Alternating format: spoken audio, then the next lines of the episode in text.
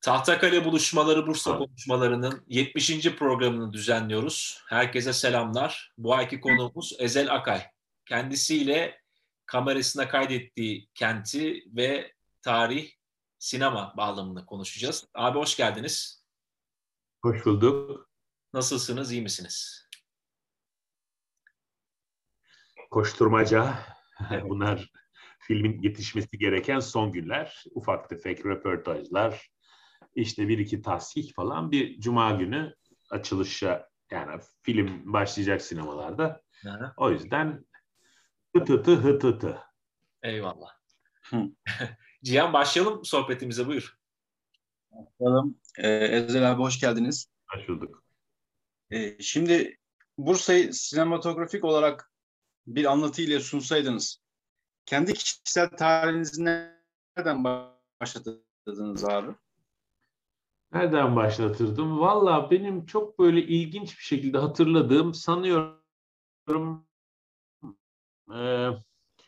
12-15 yaşları arasındaydı. 12 diyelim, 15 değil, 15 iyice teenager. acayip bir mahalle oyunları oynardık. Böyle bilyalar, bilya oynardık işte ne bileyim osuruk ağacı diye e, bir ağaç tipi vardır böyle vahşi yetişir. Onun dallarından böyle bir takım patlangaçlar yapılır, çitlenbik ağaçları, koşturulur, tepeye inilir, bilmem ne edilir. Arkamızda askeriye vardı, gizlice oraya girip masalarında pimpon oynardık falan. Askeri hastane. Böyle bir oyun dünyası. Lise, liseden çok mesela onu hatırlıyorum. Yani ortaokul, evet, ilkokul sonuyla ortaokul son sınıf arasındaki dönem acayip bir oyun oynama dönemiydi. Yani Bursa'nın Mutlu Evler, Çekirge tarafındaydık. Te yukarıdan e, Aşıklar Çay Bahçesi'nden düşünün aşağıdaki e, Sosyal Sigorta Hastanesi vardı. Oraya kadar bütün o semtte gezmediğimiz, koşturmadığımız yer kalmamıştı.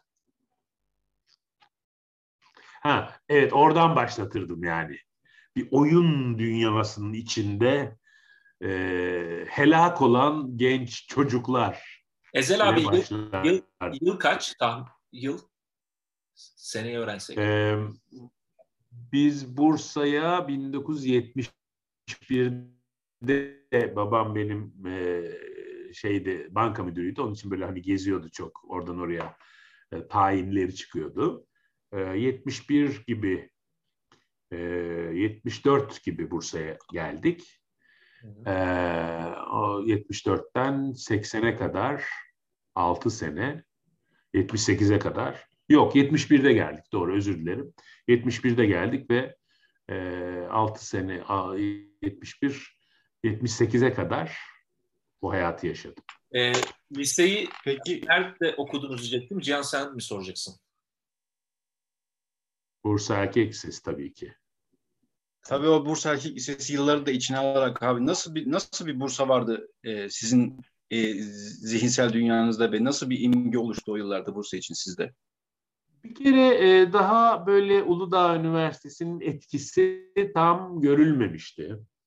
Yani Uludağ Üniversitesi bütün Bursa'nın demografisini çok değiştirdi çünkü. Yani bir gençlik şehri haline getirdi. Çok büyük bir üniversite. E, ama onun etkisi daha yaşanmıyordu şehirde. Daha küçük kampusları vardı. E, mutasip bir şehirdi. Daha doğrusu bana hep öyle söylenirdi ama hiç ben taassup içinde yaşadığımı hatırlamıyorum yani. E, ama şöyle bir hayatımız vardı yani başka şehirlerde olamayacak bir hayat. Hani lise okursun, çıkarsın, e, okuldan çıkarsın işte dersler biter çıkarsın. Hafta sonuysa biz mesela direkt olarak hamama giderdik arkadaş grubu. Orada hamamda işte yıkanırsın, gazozun, Uludağ gazozunu içersin. Ondan sonra biraz serinlersin, şey yaparsın, durursun. Çıkıp eve gelirsin. Hani böyle bir gün liseli gençlerin günlük pratiği diye bir şey başka şehirde ben duymadım yani. E, tarihi hamamlar var biliyorsunuz eski. Hatta bir tanesi çok büyük ihtimalle eski Roma hamamı üzerine kurulmuş. Bir, büyük bir çoğunluğu öyle zaten. Ee, bir çok önemli bir Roma şehri e, Bursa. E, Rum diyarının önemli yerlerinden biri. O o hamam çok ilginç bir şekilde Yeni Hamam'da eski Hamam'da şimdiki Kervansaray oldu. E, çok e, her tarafı tarih kokan bir yerdi yani. E, o, o, o seyahat önemliydi. Şeyde Bursa Erkek Lisesi işte e, şehrin merkezinde yani yukarıda işte Maxim e, ne, ne diyor ne diyoruz oraya şimdi? Postanenin yukarı tarafına. Maxim. Eski postane. Maxim herhalde evet değil mi? Maxim'deydi. Oradan aşağı yürünür. Kakaraki gibi. Kafkas şekerlemeden birer tane e, kestane şekeri alınır. Otobüslere binilir. Hamamda inilir.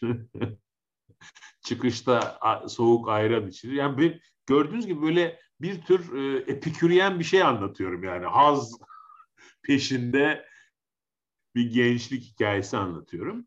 Ve e, mesela benim hayatımda böyle derin entelektüel bir liseli hayat yer almadı. Yani öyle bir faaliyet ortamı yoktu. Mutlaka öyle insanlar vardı meraklı e, akademisyenlerde.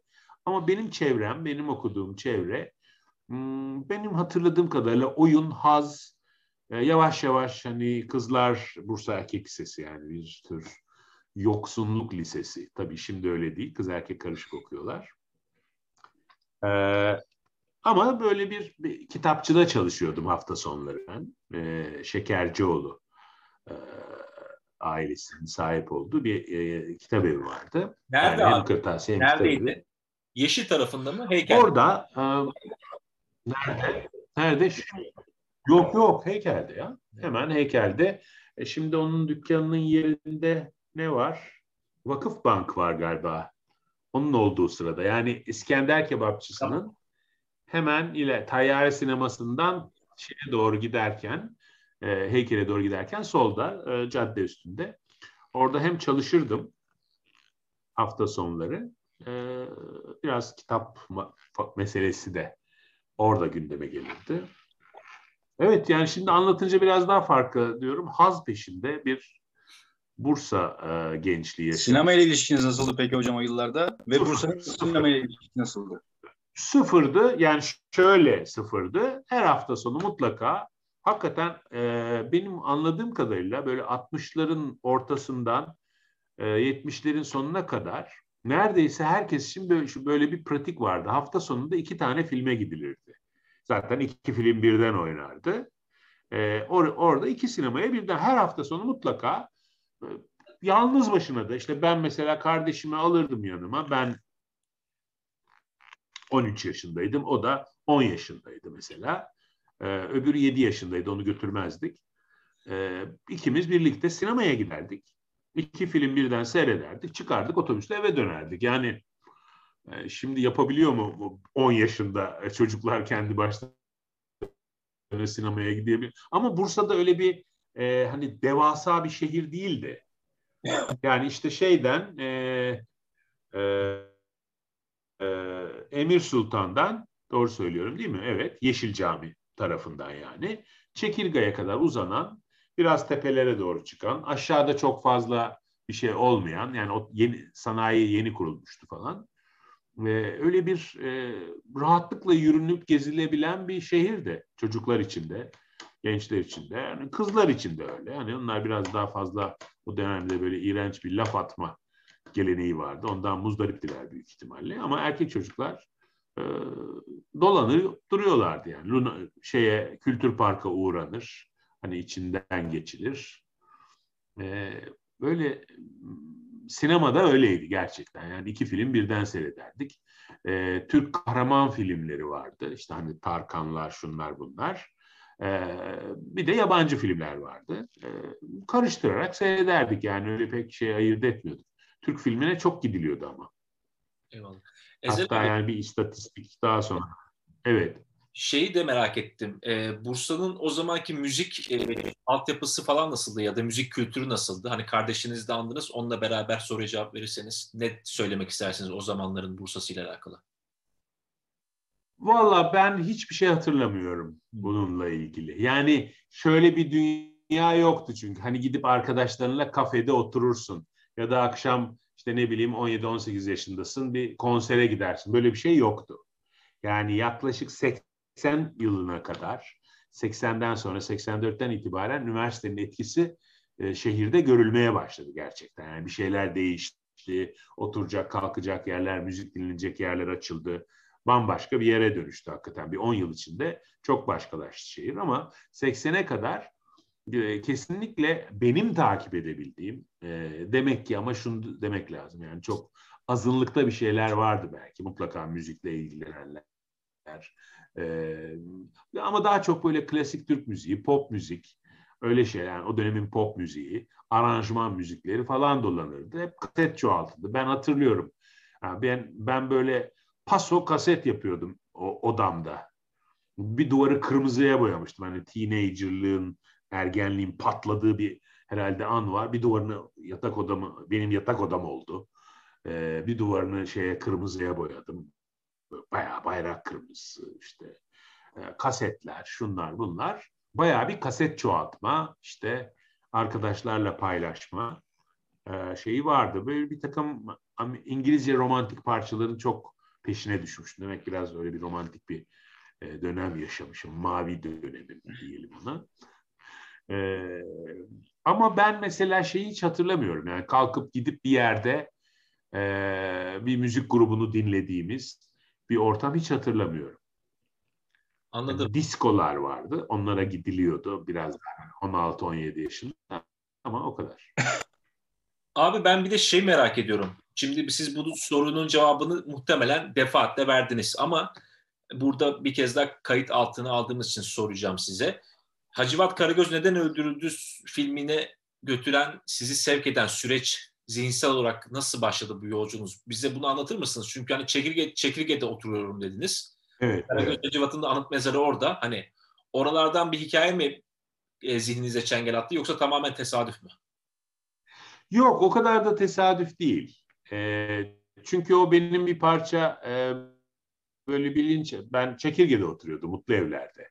E, dolayısıyla orası o Hacivat ve Karagöz'ün mezarının üstü böyle mermer kaplı bir platformdur. Orada biz gazoz kapağıyla işte aldı kaçtı bir şeyler oynuyorduk. Yani Bursalılar için özellikle şimdi artık daha farklıdır ama Hacivat ve Karagöz garip bir şekilde bilinçaltına yerleşmiş oralı iki e, kahramandı. Harika. Yani efsaneler bilmemler çeşitlendirilirdi ama çok iyi tanınan iki figürdü onlar.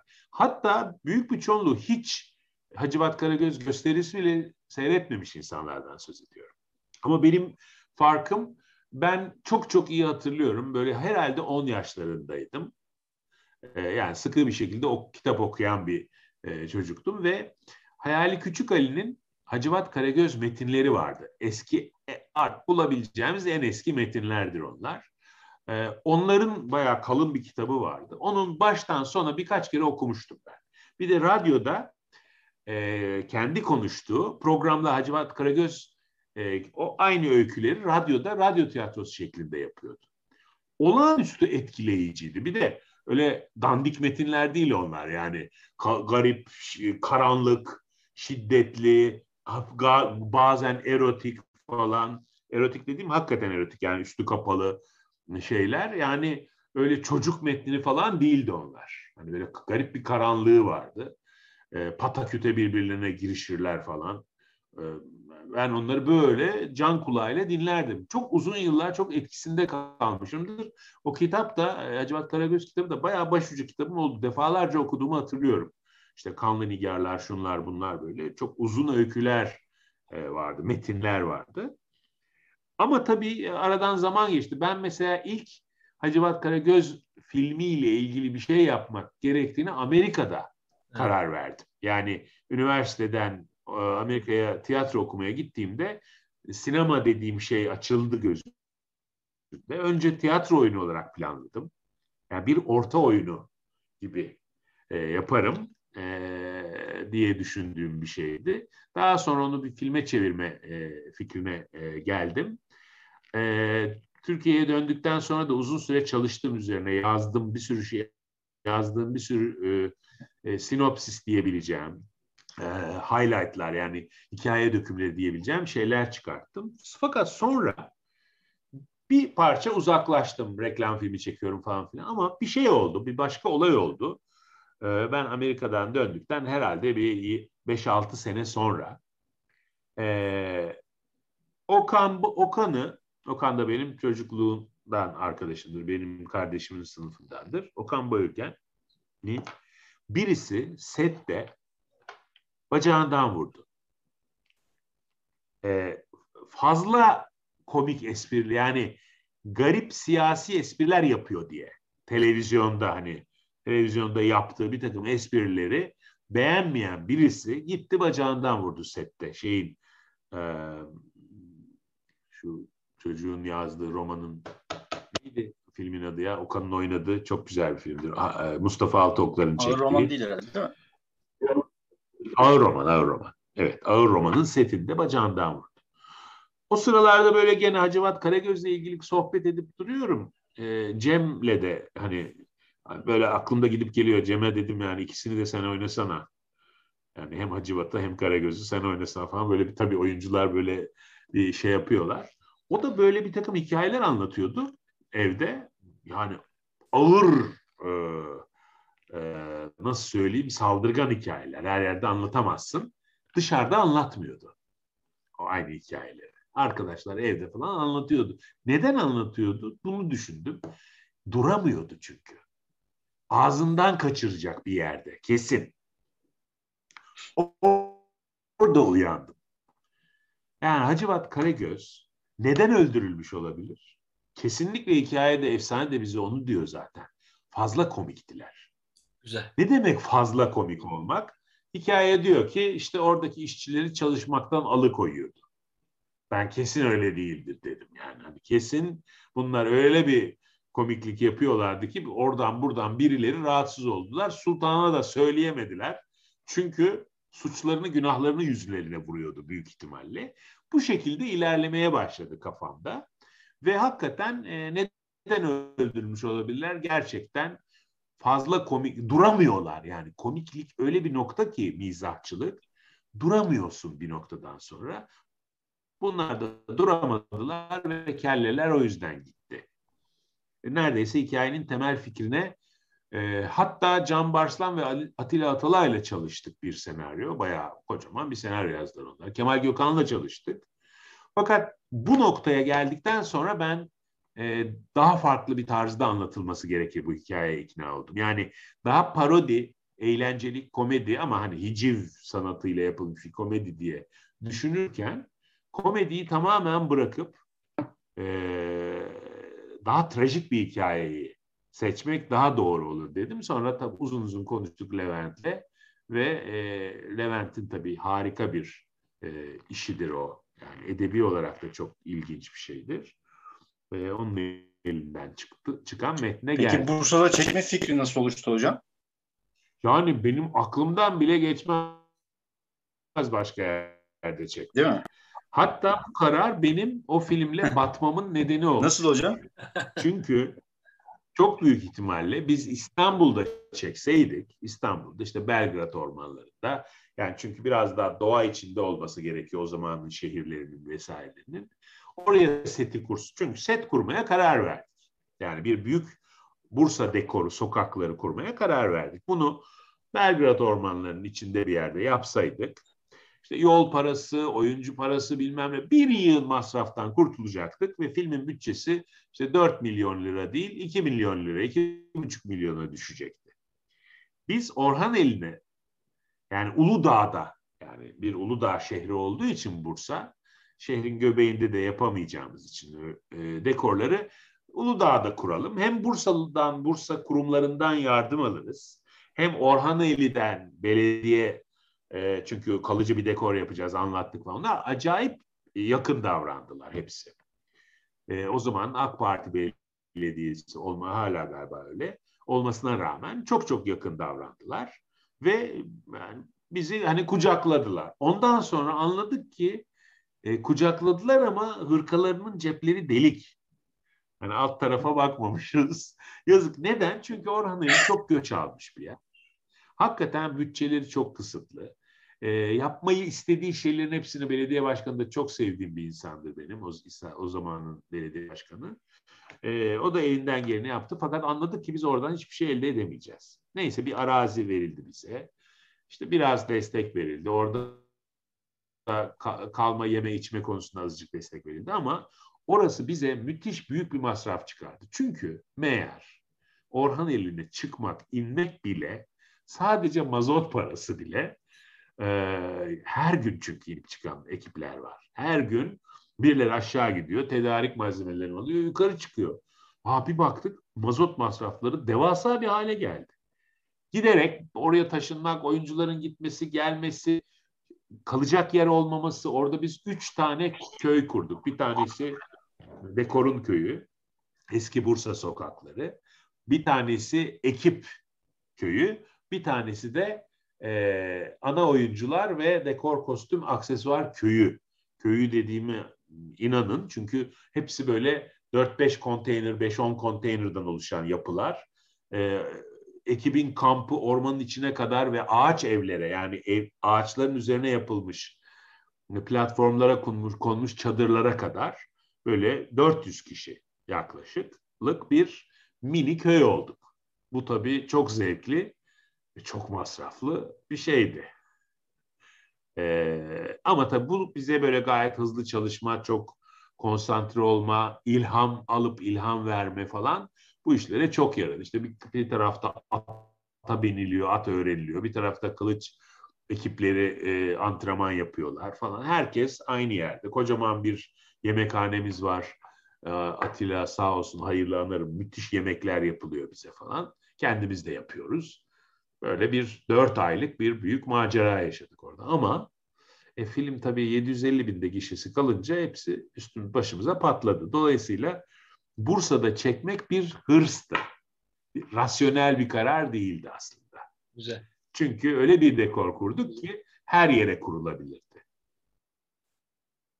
Peki abi e, şimdi dört ay sürdü dedik gerçi e, filmin süresi de e, Orhaneli halkı nasıldı? Size bakış tarzı veya yardımı nasıl bir ilişki içerisindeydiniz? Yani şu anda hala 1900 2000 6. 6 2000 2005 evet. değil mi? 2005'te gel çıkmış olduk. 2020'deyiz. 15 yıl mı oluyor? Yok. 17 yıl. 17 18 yıla geliyoruz. Feci. 2022. Bir dakika 2020'den çıkartamadım 2005'i ya. 15 yıl. He, 15 yıl. Evet. 2022. Evet 17 yıl önceden söz ediyoruz. 17 yıl önceden beri şu anda mesela orada e, şeyi yanında bir küçük çocuk vardır ineğin yanında falan. E, kara gözlü ilgilendi. O küçük kız çocuğu çok sevmiştik onu. O büyüdü kocaman bir genç kız oldu. Hem onların ailesiyle e, ara ara haberleşiyoruz. Hala Orhan elinden arkadaşlarım var benim. Araşıyoruz. Bursa'da yaşıyorlar artık bir kısmı. Belediye başkanıyla selamlaşıyoruz. Bizi unutamadılar. Biz de onların birçoğunu unutamadık hakikaten acayip ilginç bir şey eklendi onların hayatlarına. Eyvallah. Çünkü hakikaten orası bir dağ kasabası, öyle diyelim kasaba. Ee, ve ne olursa olsun yani Bursa'dan uzak. Evet. Bir kültürel yokluk içinde aslında. Ve yani hakikaten bir rüya gibi böyle ve tabii sonra da tabii kayıp gibi yaşadıklarını anlattılar. Orada bize yardım edenler, yemek yapan hanımlar, evinde pansiyonlar tutanlar, bütün kasaba e, bizimle birlikte çalıştı. Yıllar boyunca da sonra biz o seti bıraktıktan sonra herhalde 7-8 yıl falan orada kaldı. Her sene köy ilkokulu 23 Nisan'da orayı ziyaret etti. Kasaba okulları ziyaret ettiler köy diyorum. E, sonunda artık hani çocukların üstüne düşecek, kaldıralım falan dediler. Kaldırıldı ama oranın turistik e, semti oldu orası. Yani filmler böyle etkiler yapıyor zaten. Başka örnekleri de var Türkiye'de bunun. Ama çok iyiydi aramız. Çok çok iyiydi. Yani çok romantik bir ilişkimiz oldu onlarla. Eyvallah. Ezel abi ben şeyi de merak ediyorum. Ee, yani Hacivat Karagöz neden öldürüldü? Çekildiği günden bu yana artık bir tarih kitabına tahvil etmiş durumda, dönüşmüş durumda. Bu filmin e, senaryosunu hazırlarken o background'ı işte efendime söyleyeyim tarihsel malzemeyi nasıl temin ettiniz? Kimlerden, nelerden, hangi hocalardan, kaynaklardan yararlandınız? Bunu da açıkçası merak ediyorum. Ee, şimdi çok fazla, çok uzun süren bir okuma yaptım. Ben de, Levent'te. Ben tabii Levent'ten biraz daha, bayağı daha önce başladım. Ee, ama benim kararım zaten Hacivat Karagöz'den ibaret değildi. Ee, yani hikayelerle ilişkisi okumalarımın sadece Hacivat Karagöz'le ilgili değildi. Üç değişik Anadolu Ortaçağ ile ilgili hikaye anlatma bazında bayağı uzun bir e, kütüphane yarattım. Uzun süren bir kütüphane okuması yarattım aslında.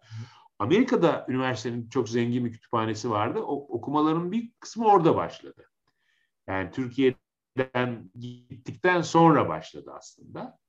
Ee, Paul Lind, Lindner'i keşfettim aslında ben.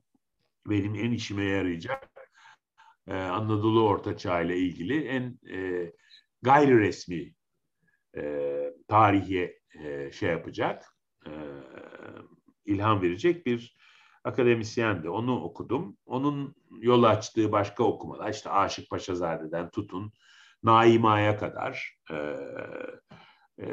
e, kitapların birbirine referans ettiği birçok şeyi okudum. Okumaya başladım.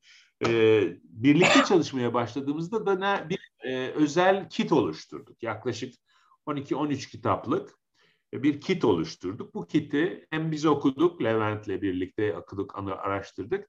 Hem de e, orada şeyler de vardı. Yani Bar Hebrus, neydi onun Türkçesi? Neyse işte Hristiyan e, e, tarihçiler, o dönemin e, kronologları e, Bar Hebreus vardır. Yani bu Haçlı seferleri döneminde ki Anadolu'yu da 1100'ler, 1200'lerin Anadolu'sunu da anlatan ve Selçuklu mektupları vardı mesela bizim çok işimize yaradı onlar. Yani e, şimdi kitabı tam hatırlayamıyorum hangi kitap olduğunu ama bir derlemedir. İnsanların birbirlerine yazdıkları mektupların değerlendiği çok ilginç bir kitap vardır. E, ne bileyim Giresun'a gitmiş Konyalı bir ailenin erkek erkek kocası karısıyla yazışıyorlar. Karısı buna küfrediyor. Allah cezanı versin. Evden kaçıp kaçıp oralara gidiyorsun. Kim bilir ne hatlar yiyorsun onunla bununla. Lanet olası karı falan diye cevaplaşılan birbirlerine küfreden belli ki adam hani e, uçkuru peşinde geziyor. Kadıncağız da Konya'da yalnız. Böyle çok ilginç mektuplar var. Bizim çok işimize yaradı. Hem dil açısından yani dönemin diliyle ilgili bir fikrimiz olması açısından hem de oradaki insan tiplerinin ruh hali açısından. Ben bunları hem Hacivat Karagöz'e hem Yargu adlı e, daha sonra Haldun Çubukçu ile birlikte çalıştığımız e, Yargu romanı için o da bir film senaryosu olarak başladı. Hem de e, e, Romalı Celal adını verdiğim üçüncü e, hikaye yani Şems'le Celaleddin Rumi'nin e, arkadaşlık hikayesinin anlatıldığı proje için e, bu, bu araştırmaların hepsini yaptım. Bir Anadolu Ortaçağ üçlemesi e, düşündüm çünkü. Yani Ece Ayhan da çok kafayı oraya takmış. Yani orası bugünün Türkiye'sinin aynasıdır. Yani her şeyin başladığı yerdir e, diyor o da özetle. E, Gürsel Korat'la çalıştık Romalı Celal'de. O e, böyle çok bilinen isimlerden sıkıldığı için, gerçek kişiler olmasın istediği için Romalı Celal ve Şems'in hikayesini Niğde'de geçen ama aynı temayla geçen çok ilginç, ben yani okumadıysanız okumanızı tavsiye ederim. Çok çok ilginç bir e, trajik, e, estetik bir hikayeye çevirdi. E, yine doğdu Tan Yıldızı diye. Bir yani hemen filmi çekilebilecek şekilde yazılmış güzel bir romandır o da. E, dolayısıyla yani çok çeşitli okumalar yaptık ama böyle temel bir takım kitaplar e, İbn Batuta'nın Seyahatnamesi gibi bu Selçuklu mektupları gibi e, Nasrettin Hoca kitabı e, Boratav'ın bir Nasrettin Hoca kitabı vardır meşhur. Evet. E, Yapı Kredi yayınlamadığı için e, fotokopiyle çoğaltılmış kitaptır. Çok korkunç açık saçık bir şey olduğu için herhalde ellerini süremediler ama dil açısından olağanüstü ilginçtir o da. Ondan sonra bir takım böyle belletenler şunlar bunlar gibi dil araştırmaları kitapları okuduk. Yani diyalogların üslubunu çözebilmek için. Orada da çok ilginç tabii ki bir şeye rastladık. Anadolu'da hala e, çok eski çağların, e, işte orta çağların dilleri, kelimeleri konuşuluyor.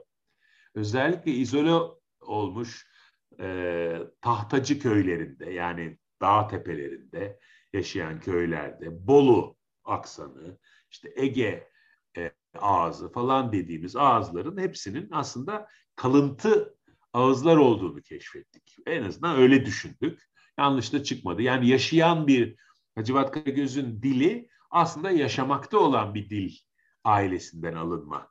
Ama az konuşulan, az bilinen. Tabii çok başarılı olduğumuzu söyleyemem. Bir denemeydi yani. Buna girdik, denedik bunu. Hatta o yüzden eleştiri bile aldık. Anlaşılmıyor ya bu diyaloglar diye. E, ben bir gurur yapıp alt yazılı e, yayınlamayı reddettim. Aslında ulan dedim kendi dilimizdeki şeyi de niye alt yazı yanında? Anla, seyrederken anlarsınız oradan o çıkar anlamı falan dedim. E, herkes rahatsız olmadı ondan ama önemli bir problemi oldu filmin bu dil meselesi, konuşma tarzı. Evet. Bunun bir nedeni de şu, şu konuda çok başarılı olamadım. Herkes aynı ağızla konuşmadı. Hmm. Oyuncuların hepsi hem aynı yetenekte değiller. Çünkü bir sürü oyuncu var filmde sadece başrol oyuncuları değil. Hem de üslupları yani konuşma tarzları, o dili, eski dili ifade etme tarzları da birbirlerinden farklı. E, o tabii bir kafa karışıklığı da yaratıyor aa, şey. O konuda çok çok başarılı olmadı ama ben çok ilginç bir deney olduğunu sinema adına da işte e, edebiyat adına da öyle bir deney olduğunu düşünüyorum. Ezel abi mesela filmin sonunda galiba sonun sonlarındaydı. Yanılmıyorsam lütfen düzeltin. Ee, Osman Hamdi Bey'in kaplumbağa terbiyecisi göndermesi var.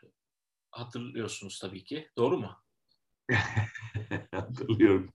Hiç aklımda Eyvallah. Mesela bunu oraya dizayn şey oraya monte etme fikri nereden doğdu? Şun, bunu şunun için soracağım. Ee, Osman Hamdi Bey bu tabloyu Yeşil Camii'nde yapıyor. Yani Yeşil Camii'ni dekore ederek tablosuna yansıtıyor. Hani o böyle, dekoru kullanarak yapıyor. Evet. Böyle bir gönderme var mıydı yoksa o da mı tesadüf? Hayır.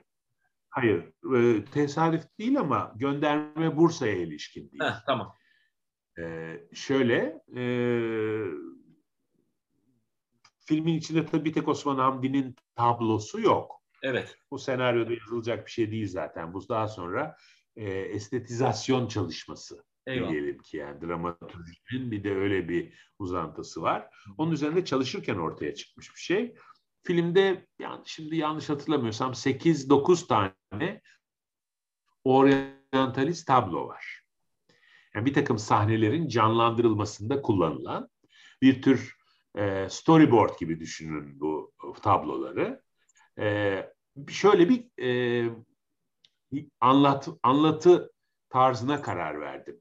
Bu tablolar, oryantalistler belki siz de biliyorsunuzdur, aslında çok eleştiri, ideolojik olarak çok eleştirilen tablolardır. Yani doğunun sefaletini romantize eden tablolar olarak eleştirilirler. Hem fotoğrafçıların yaptığı hem e, ressamlı bir de ısmarlama tablolar.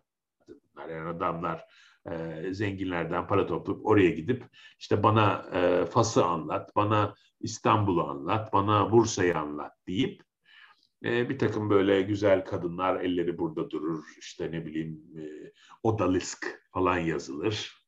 Hani öyle e, tablolar çok bol miktarda var dünyada.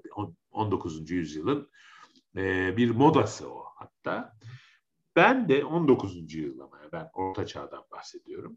Şöyle bir şey yapmaya karar verdim estetisasyon için. Bu tablolar hani deniyor ya doğunun sefaletini gizleyen aslında romantize eden tablolar. Ben de şöyle bir şey yaptım. Her tablo arkasında bir büyük, ağır, trajik bir durumu gizliyor olsun.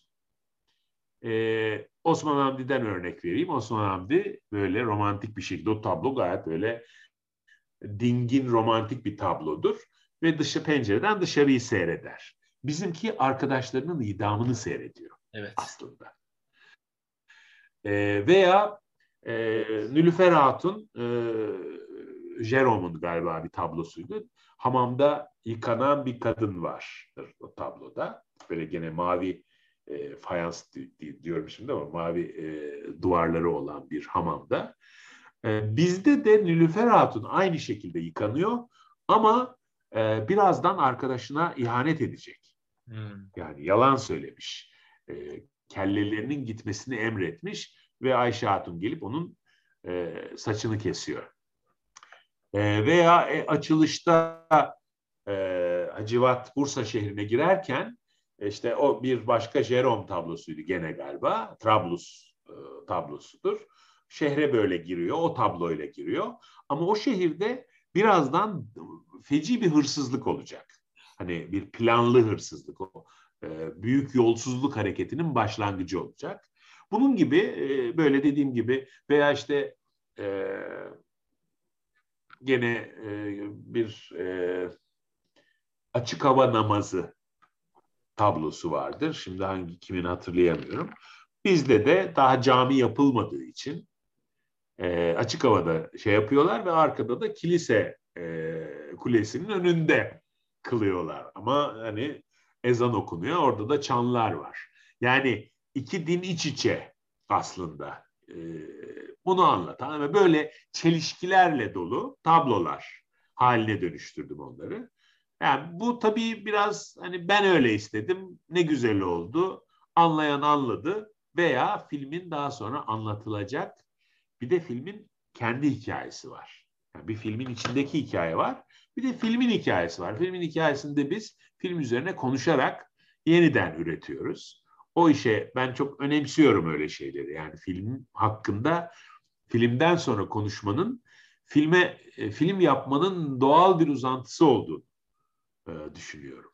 O konuşmaya katılmayı da seviyorum. E, dinlemeyi de seviyorum. O işe yarayacak detaylar bunlar. Ezel abi müzikte okumuştum da e, filmin kamera arkasında e, e, ömrümden 6 sene gitti olsun demiştiniz. evet. E, ben denk gelmedim ama bu hakikat midir ve hala o düşüncede misiniz? Ee, yani gitti ve geri geldi canım. Yani, Sonra daha feci şeyler oldu. O, o, o zaman değil. Aslında hakikaten benim için çok yorucu bir hazırlık oldu. Bir yılı buldu. Ee, e, ve hakikaten çok yoruldum. Yani fiziksel olarak gerçekten çok yordu beni. Ee, ama e, orada da söylüyorum zaten ama değdi.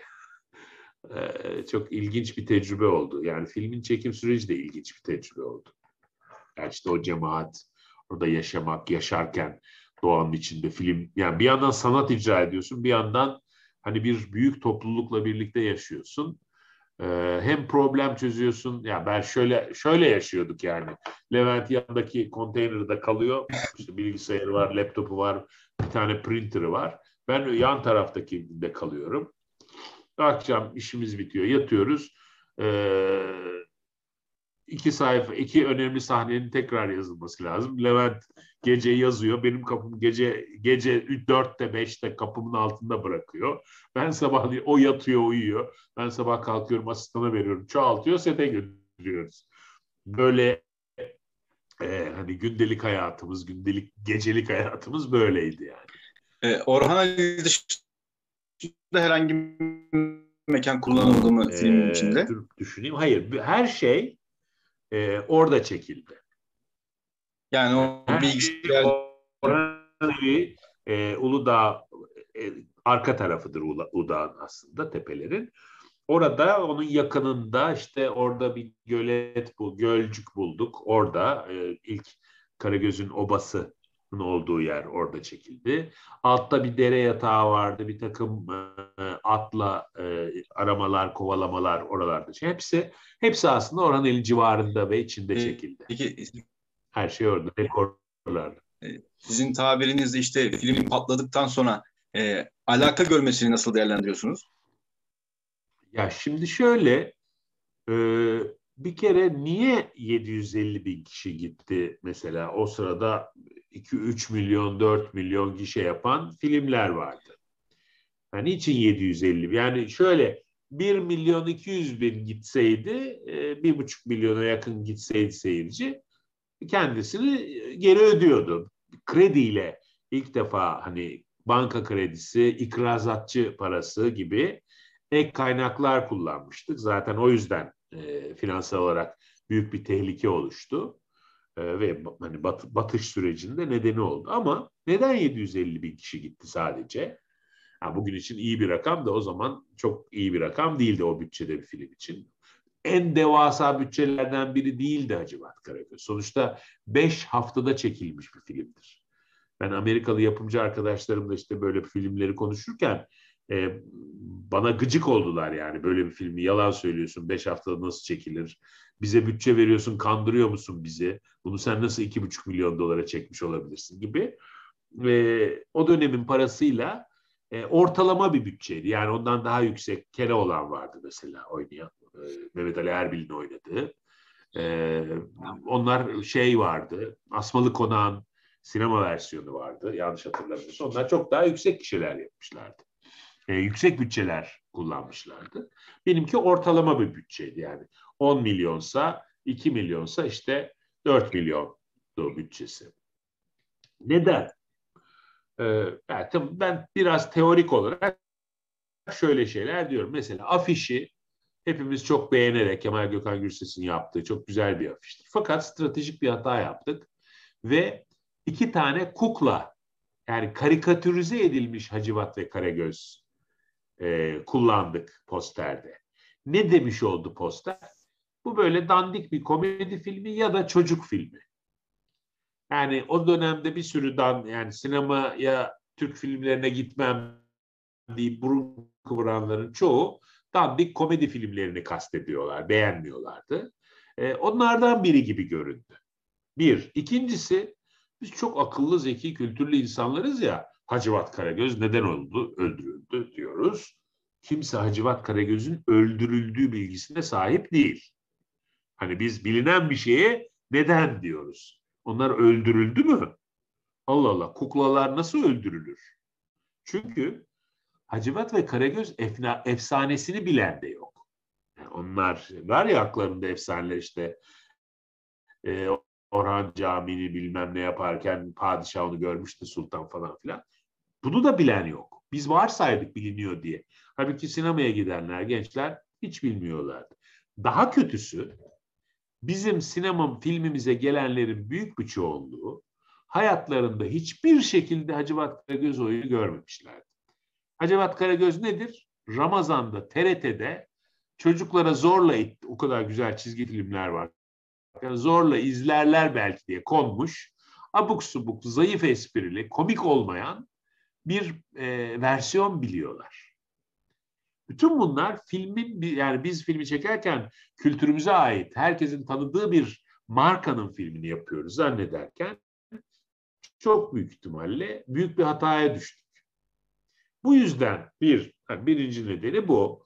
Ee, ama gidilir ve çok beğenilirdi. Ve kulaktan kulağısıyla devam ederdi. O, bu da her zaman olmayan bir şey ama bu da mümkün. Orada da garip bir politik, garip demeyeyim, beklenilen bir şey tabii ki. Politik bir karşı çıkış, filmin olağanüstü aşağılanmasına, popüler alanda, seyirciler için söylemiyorum, filme gidip de beğenmedim diye çıkan e, seyirci çok azdı ama mesela se anlayamadım ne konuştuklarını diyenler vardı. O da ilk haftaki bir teknik problemden kaynaklanan bir şey. Bir de o bindi üstüne yani. O da tabii kötü ün oluyor. Yani sinemaya gidecekler, oradan kötü bir şey duyuyorlar.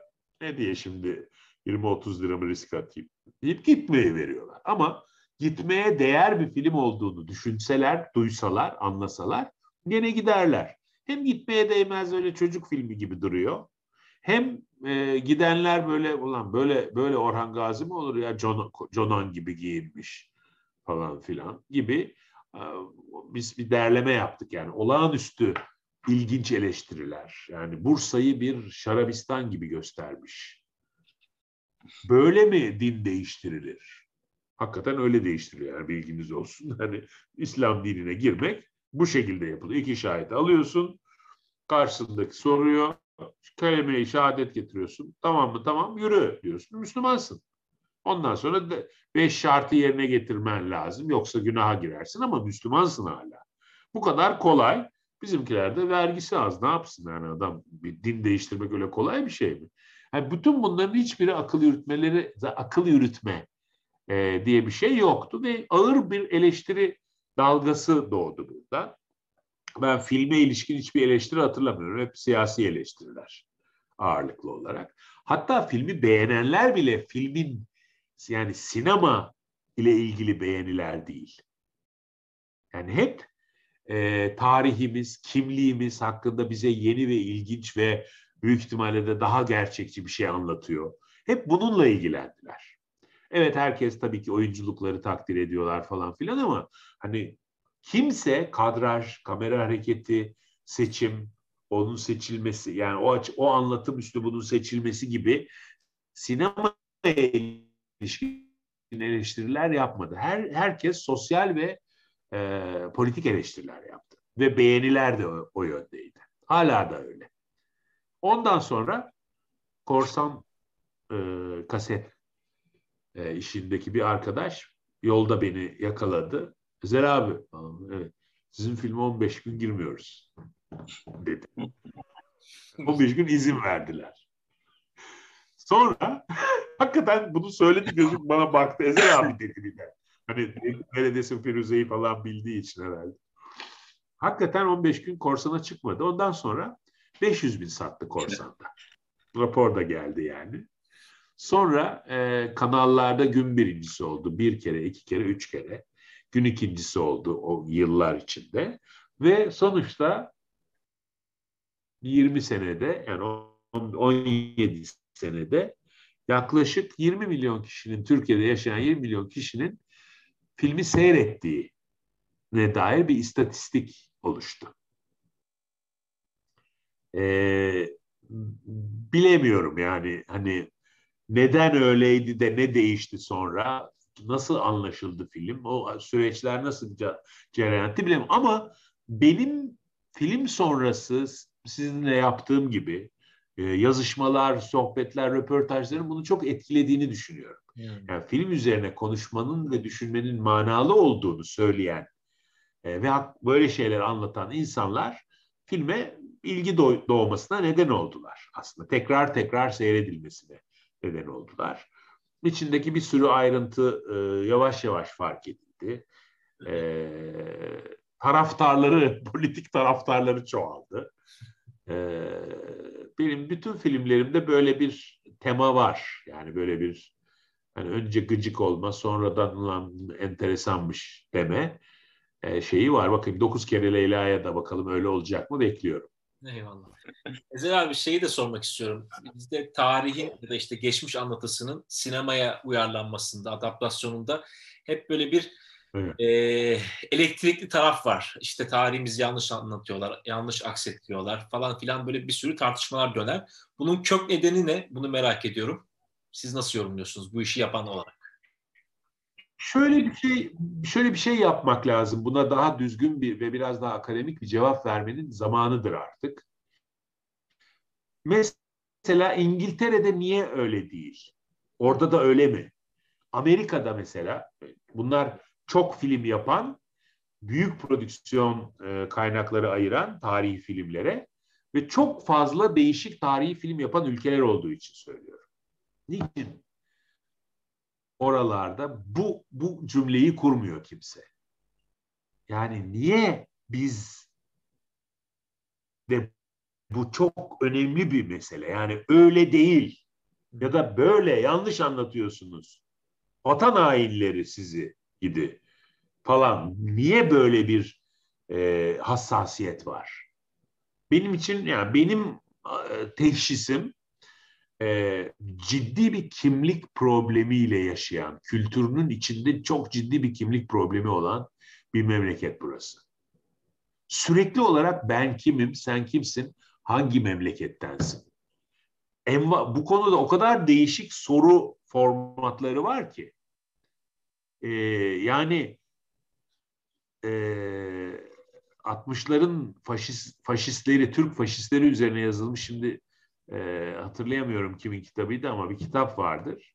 Orada e, kafatası ölçüyorlar işte 45'ler 50'lerde falan böyle hani nihalatsız e, çevresinde geçen bir hikaye. Can Dündar'ın galiba derlediği ya da yazdığı bir şeydi. E, orada ölçüyorlar işte sen bizim kulübe giremezsin girersin falan filan. Onlar asil Türk, onlar değiller. Fakat yavaş yavaş derneğin üye sayısı azalmaya başlıyor. Ölçüler tutmuyor.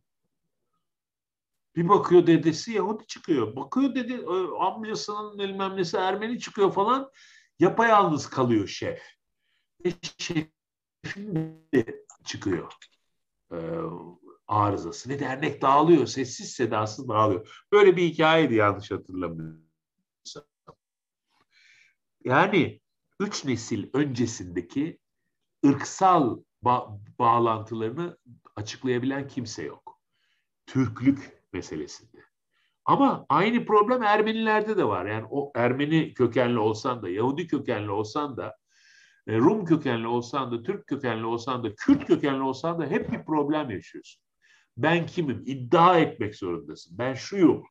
Ben Zazaların en önemli aşiretinden gelme bilmem kimim demek zorundasın. Bu çok önemli bir şey. İşte bir takım ülkelerde bu o kadar önemli değil. Bunun, bu önemini yitirmiş bir konu.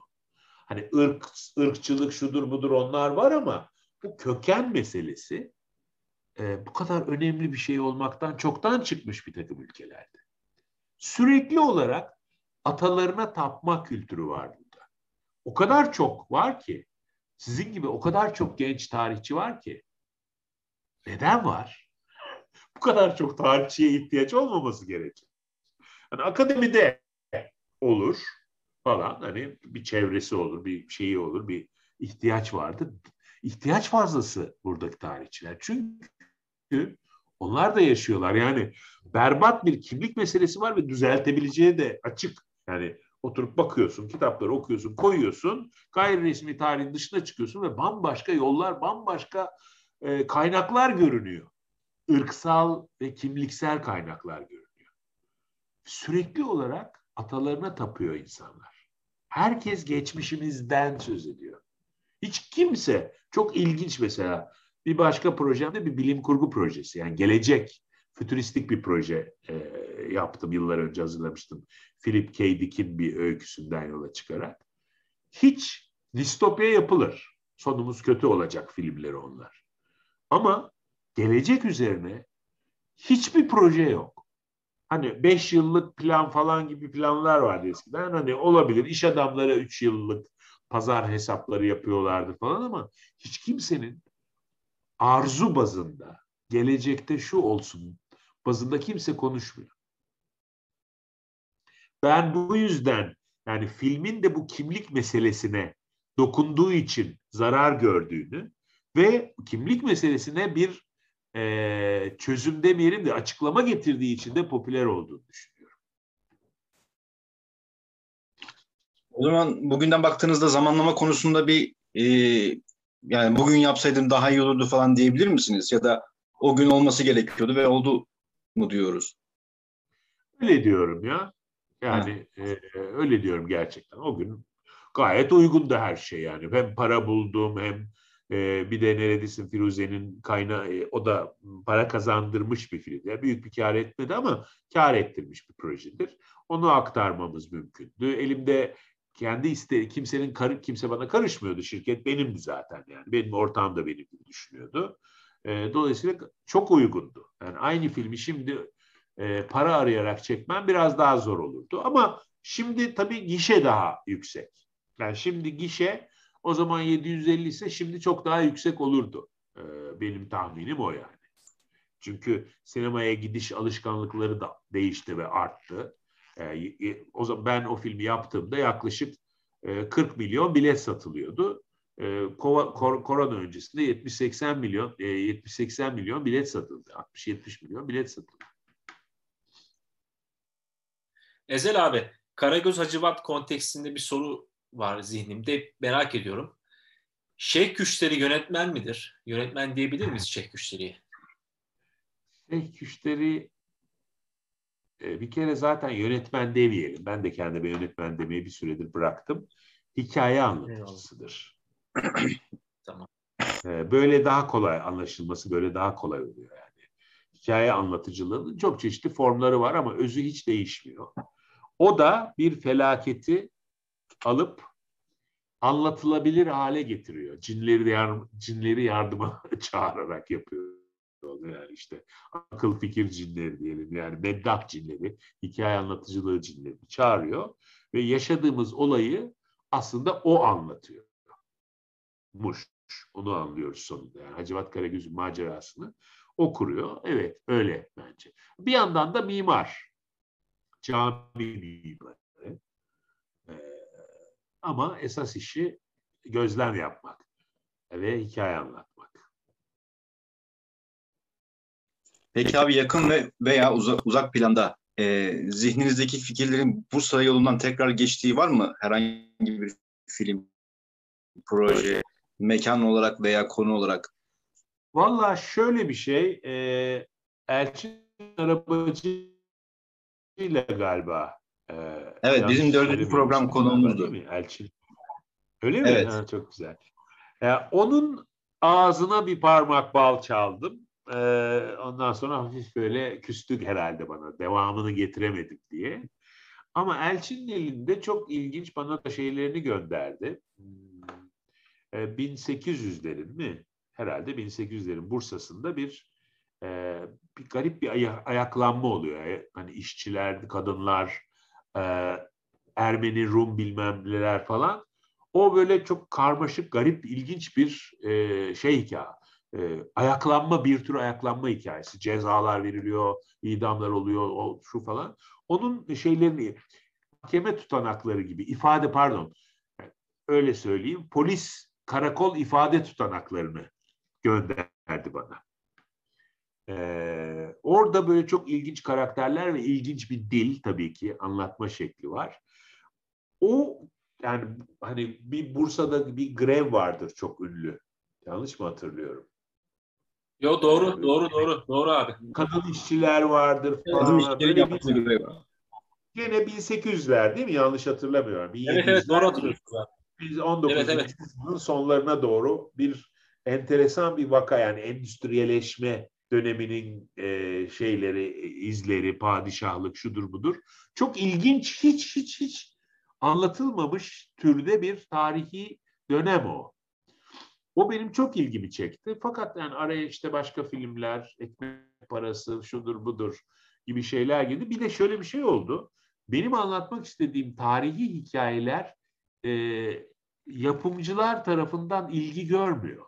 Çok garip ama böyle. Nedir? Son derece ya benim çektiğim tarihi filmin kat kat kat daha büyük bütçeleriyle o işte Diriliş Ertuğrul'dur, şudur, budur gibi e, deliler e, hem sinema filmleri hem dizi filmler yapılıyor ve korkunç kötü hepsi. Gerçekten e, insanı iğrendirecek kadar yanlış bir ideoloji. E, son derece böyle hırçın ve klişe bir estetik ama çok büyük prodüksiyon e, kalitesi bir yandan da. Yani çok yapımına, art direction'ına, aksiyonlarına, kurgusuna, sinematografisine çok para ayrılmış. E, görüntü yönetmenlerini aşağılamak istemem. Tam tersine o filmlerin tek e, sanat ekibi ve görüntü yönetmenliği e, takımları çok iyi işler yapıyorlar. Yani oralara para harcanmış. Ama ideolojik açıdan, seyirlik açıdan da diziyi kastetmiyorum ama yapılan sinema filmleri çok korkunç. Hamaset var. E, yaptırılan filmler olduğu belli. Onların yanında bütçesi yüksek ve getirisi belirsiz olduğu için e, tarihi filmlere re, ben e, kapıdan geçiremiyorum. Elimde benim yani çok fazla miktarda ve çok iyi yazılmış hem benim e, yazarların içinde oldum hem de başka yazarların çok güzel, çok ilginç hikayeleri var. E, senaryoları var yani ama e, bunları bu yeni dönemde Covid sonrasında bir estetik e, zevk değişikliği oldu. Benim iddiam bu. E, o yeni bir dönem başlatabilir Türkiye sinemasında. Ben de e, ondan faydalanabilirim diye. Şayet gene bir 19. yüzyıl Bursa'sı gelirse sizden az önce e, Elçin Havacı ile ilgili bahsettiğiniz konuda genel mekan olarak Bursa'yı tercih eder misiniz? Bir de parantez... Zaten ha, e, buyurun abi. 18 19. yüzyıl olduğu için zaten Bursa'da çekilebilecek yerler, evet. Me- mekanlar var. İşte e, Cumalı Kızık, e, eski dokuyu, sokak içi ne bileyim e, çekirge, çekirge demeyeyim de e, işte Maxim, üst tarafların e, veya işte temen yerinin falan şeylerini taşıyor, dokularını taşıyor. E, o, yani kullanılabilir 19. yüzyıl olduğu için daha kolay yani şehrin kendisinde kullanmak. Türbeler vesaireler, sokak araları yapılabilir, kullanılabilir. Mutlaka da öyle olur zaten. Yani dönem filmi, mekan... dönem filmi çekmek günümüzde kalan filmler çekmekten daha maliyetli bir iş midir peki abi? Tabii. Çok basit nedeni var olan dünyada film çekmek var.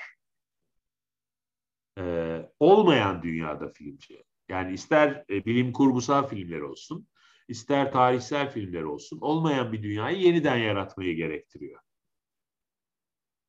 Ee, o masraflı bir şey. Yani sen buradan arabaya binip herhangi bir taksiye günlük ücretini veriyorsun. Taksiyle birden bir yere giden bir oyuncuyu çekiyorsun. Ama öbür tarafta at arabası yaratman lazım. Ona uygun cadde yaratman lazım. Bindirip yani aynı sahneyi geçmişte geçtiğini düşün. Çok daha masraflı. Arada konuşmuştuk abi. E, İnegöl'de yaşıyorsunuz. E, tabii o ilk yaşadığınız dönemle bugünkü dönem arasında e, ziyadesiyle bir fark var Bursa'da. Var. Siz bu farkı nasıl görüyorsunuz Şimdi, abi? Köyde e, İnegöl'ün bir köyünde benim atalarımın köyü. O köy açısından önce bir şey söyleyeyim. Buyurun. E, köy daha yeşil. Öyle benim mi? Benim çocuk köyünde tabii 400 kişi 500 kişi yaşıyordu.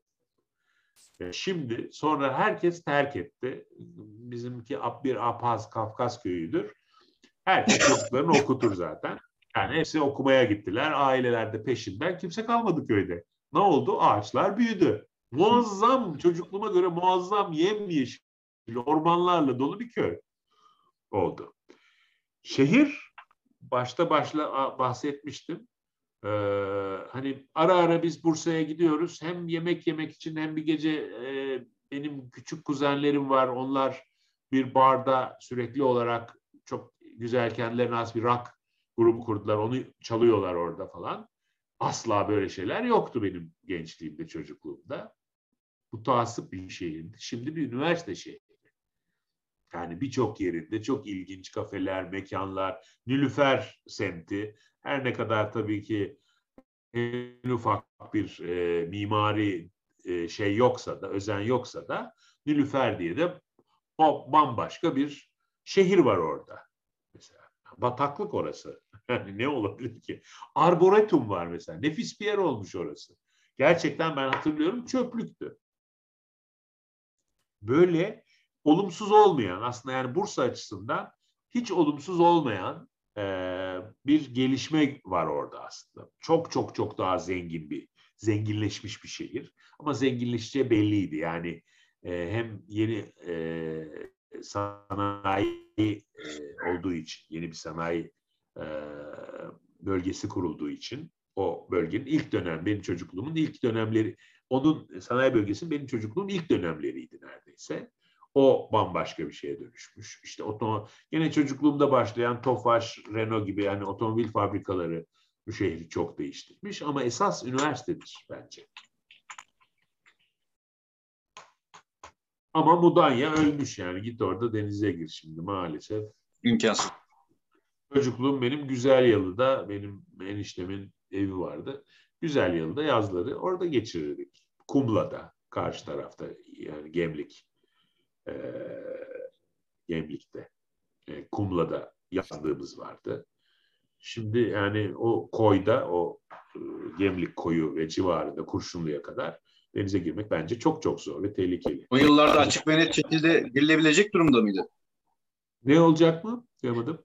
O yıllarda e, baya baya girilecek bir durumda mıydı deniz, kumla, gemlik? Bu, soru, bu soruya bile şaşırıyorum yani.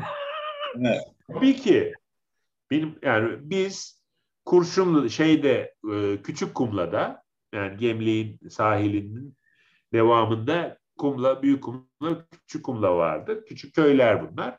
Buralar ciddi bir e, sayfiye yeriydi. Bursa'nın sayfiyesiydi. Hatta Eskişehir'in. Yani bizim orada komşularımızın bir kısmı Eskişehirli, bir kısmı Bursalıydı. Biz orada sabahtan akşama kadar denize girerdik. Deniz anası basardı en fazla. Hani e, öyle bir rüzgar şeyi vardı. Ama fıstık benim yani bütün Bursa hayatımın yazları orada denize girerek, üniversiteye girene kadar e, denize giriyorduk biz orada. Sonra yavaş yavaş duyduk kirlendiğini başladı ve hani bir süre sonra Gemlik Körfezi gidilemez hale geldi. Ee, yani Mudanya tarafı da öyleydi. Yani Mudanya işte Güzel Yalı falan e, fıstık gibi denize giriliyordu. Yani harika kumsalları falan yoktu ama pat diye atlıyorduk suya yani. Eyvallah. Ezel abi e, sizinle alakalı bir gün bir yazı kaleme alsam şehir tesadüfleri başlığını atardım biraz Tanpınar'a öykünerek. Çünkü Çekirge'de büyüyorsunuz. Evet. Karagöz Acıvat orada. Yıllar yıllar sonra Türk sinemasına harikulade bir başyapıt armağan ediyorsunuz. Sonra İhsan Oktay Anar'ı çok seviyorsunuz. Kitabül Hiyel evet. e, kitabında e, İhsan o da, evet, o da içimde bir yaradır. Evet. Onu, onu da çekmek istiyorsunuz. Kitabül Hiyel'de bir kahraman var. Mercan Dede. E, bizim Arkın abimiz. E, Arkın Ilıcalı o da lakabını İhsan Oktay Anar'ın kitabından alıyor. Kitabından alıyor. Ha, da, onu bilmiyordum ben. Evet, o da Bursalı ve Çekirgeli. Dedim evet, evet, Bursalı olduğunu biliyorum da. evet. Şehir tesadüfleri diye. Tabii Nezih Hünen'in Nezih Hünen'in falan arkadaşıdır. Nezih Hünen de e, benim çocukluk arkadaşım. O da Bursalı, o da müzisyen. Onun da arkadaşıdır Mercan. Evet. Böyle e, enteresan bir e, yazı kalemi almak isterim abi. E, onu da Olur. paylaşmak istedim. Olur. Aklıma geldiği için. Tamam. Tamam çok iyi. E, Ender Akay da mesela o evet. tesadüflerin içindedir. Yani Ender evet. de e, Bursa'da büyüdü etti falan filan burada müzik okudu etti. E, filmin filmlerin hepsini ikisi, hepsi, ikisinin de müziklerini de o yaptı.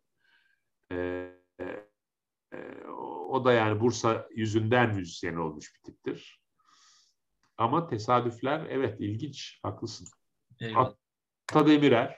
Evet. O evet. da bu biliyorsunuz. Bir daha bir şey. var Bursalılardan. Levent Kazan Zeki Müren'in öpücü çekecek. Zeki Müren de Bursalı. Ha doğru bir de o var. Evet. Tabii ki. Yani tam evet inşallah. Ee, yani çok güzel bir senaryo Levent'in yazdığı senaryo. Tabii Bodrum'da başlıyor ama Bursa e, Bursa yani Zeki Müren'siz Bursa'sız Zeki Müren filmi olmaz. E, Bursa'da da geçen şeyler var. Çelik Palas'ta e, şey yapıyor. E, zaten sahnelerimiz var. Çok güzel. İlk müzikal çıkışını yaptığı dönem falan. Evet, o da var. Doğru. Ezel abi son olarak toparlama adına ne söylemek istersiniz? Ee, hem Bursa hem Hacivat Karagöz hem film için. Valla sadece Bursa değil, hikayeciler açısından keşfedilmemiş çok fazla şehir var herkes fazlasıyla İstanbul'a konsantre durumda. Bütün herkes yani işte ne bileyim sektör orada diye, film orada çekmek kolay diye vesaire vesaire. Hiç mesela İzmir e, konusunda bir film çekilmedi. Bursa asla hiçbir şey olmadı. Hani Hacivat Karagöz de Bursa'da çekilmiş ama e, hani Bursa'yı gördüğümüz, bu modern Bursa'yı da gördüğümüz bir şey e, gibi düşünmemek lazım. Her alanda kısa paslaşmalar var abi. Ne biliyor musunuz? Şehir e, Evet. Tabii var. Şehirlerin dünyada böyle sinema fonları yaratması gerekir. Çok güzel. Şehirlerin kendilerinin kendileri hakkında veya içinde geçen filmleri finanse edecekleri, teşvik edecekleri fonlar yaratılması gerekir. Bunu ben sadece hani sinemacıyım ben nasılsa orada da film çekilirse bana da ekmek düşer diye söylemiyorum tarihin öğrenilebileceği tek yer sinemadır ve edebiyattır. Tarih kitapları değildir. Tarih kitaplarından yalnızca akademisyenler gerçekten tarihi bir bilgi çıkartabilirler. Normal insanların ulaşım çok zordur e, etkileşimi akademik kitaplarla. Ama sinema aynı bizim yaptığımız gibi bütün dünyada da böyle yapılıyor aslında. Yüzlerce kitap okumuş ekipler tarafından komprime edilmiş bir bilgidir. Üç boyutlu bir bilgidir üstelik de. Yani fonda ne olduğunu da yapmak zorundasın. Evet ka- tarihi karakterlerin eylemlerini anlatırsın ama o sırada sokağın taşları nasıl? E, kadınlar nasıl giyiniyor? Rüzgar e, enerji yani şeyle yel değirmenleri nasıl çalışıyora kadar bir fonun önünde hayat bir fonun önünde cereyan ettiği için o bilgi içine böyle e, yaşantılama şeklinde yayılmıştır sinema filmleri. Ve sinema filminden aldığınız ilhamla gidip e, akademik e, eserleri okursunuz. Bütün dünyada tarihi öğrenmenin hele çağdaş e, dönemde yani sinema çok güçlendiği ve yaygınlaştığı dönemde en önemli tarih bilgisini, kimlik bilgisini biz sinema filmlerinden ve romanlardan yani edebiyattan alırız. Tabii çok popüler bir sanat dalı olduğu için sinemayı bu anlamda daha öne koymak lazım. Buna fon ayırması gerekiyor bu yüzden. E, hem şehrin cazibesini arttırmak için oraya yatırım, yatırımcı, turist, ilgi çekmek için hem tarihin e, madem bu kadar kimlik problemi olan bir ülke her türlü anlatıma açıp yani sen öyle anlat, sen de öyle anlat, öbürü de öyle anlatsın. Çünkü o kombinasyondan çıkacak bir şey var. Ee, şehir fonlarının oluşması lazım. Başka türlü çok zor. Ee, İstanbul dışında şehirlerin, filmlerin hikayelerini yapmak. Evet. İşte bir tane mesela hatırlarsınız belki. Yozgat Blues. Evet. E, çok sevimli, çok güzel, çok romantik ama Yozgat'ı göremiyorsun. Yani tarzı o o kadar bütçeyle ancak yapabildiği için hani Yozgat hakikaten dünyanın en sıkıcı yerlerinden biri gibi görünüyor ki gayet sıkıcı bir yerdir. Ee, ama Yozgat'ın tarihi sıkıcı değildir büyük ihtimalle. Çünkü Ermenilerle dolu, tehcirle dolu, trajik maceraların yaşandığı, belki öncesinde de çok ilginç başka şeylerin olduğu, Hitit döneminde de bambaşka şeylerin olduğu bir bölge Orta Anadolu. Ezel abi bugün 70. programımız. Bravo. Ee, hep Bursa'yı konuştuk. Sizi dinlemeseydik eksik kalırdık. Geldiğiniz için çok teşekkür ederiz. Sağ olun. Ben teşekkür ederim. Çok teşekkürler. ediyorum. Yeni bir yayında çok görüşmek üzere. Hoşçakalın. Görüşmek üzere. Hoşçakalın. Tamam.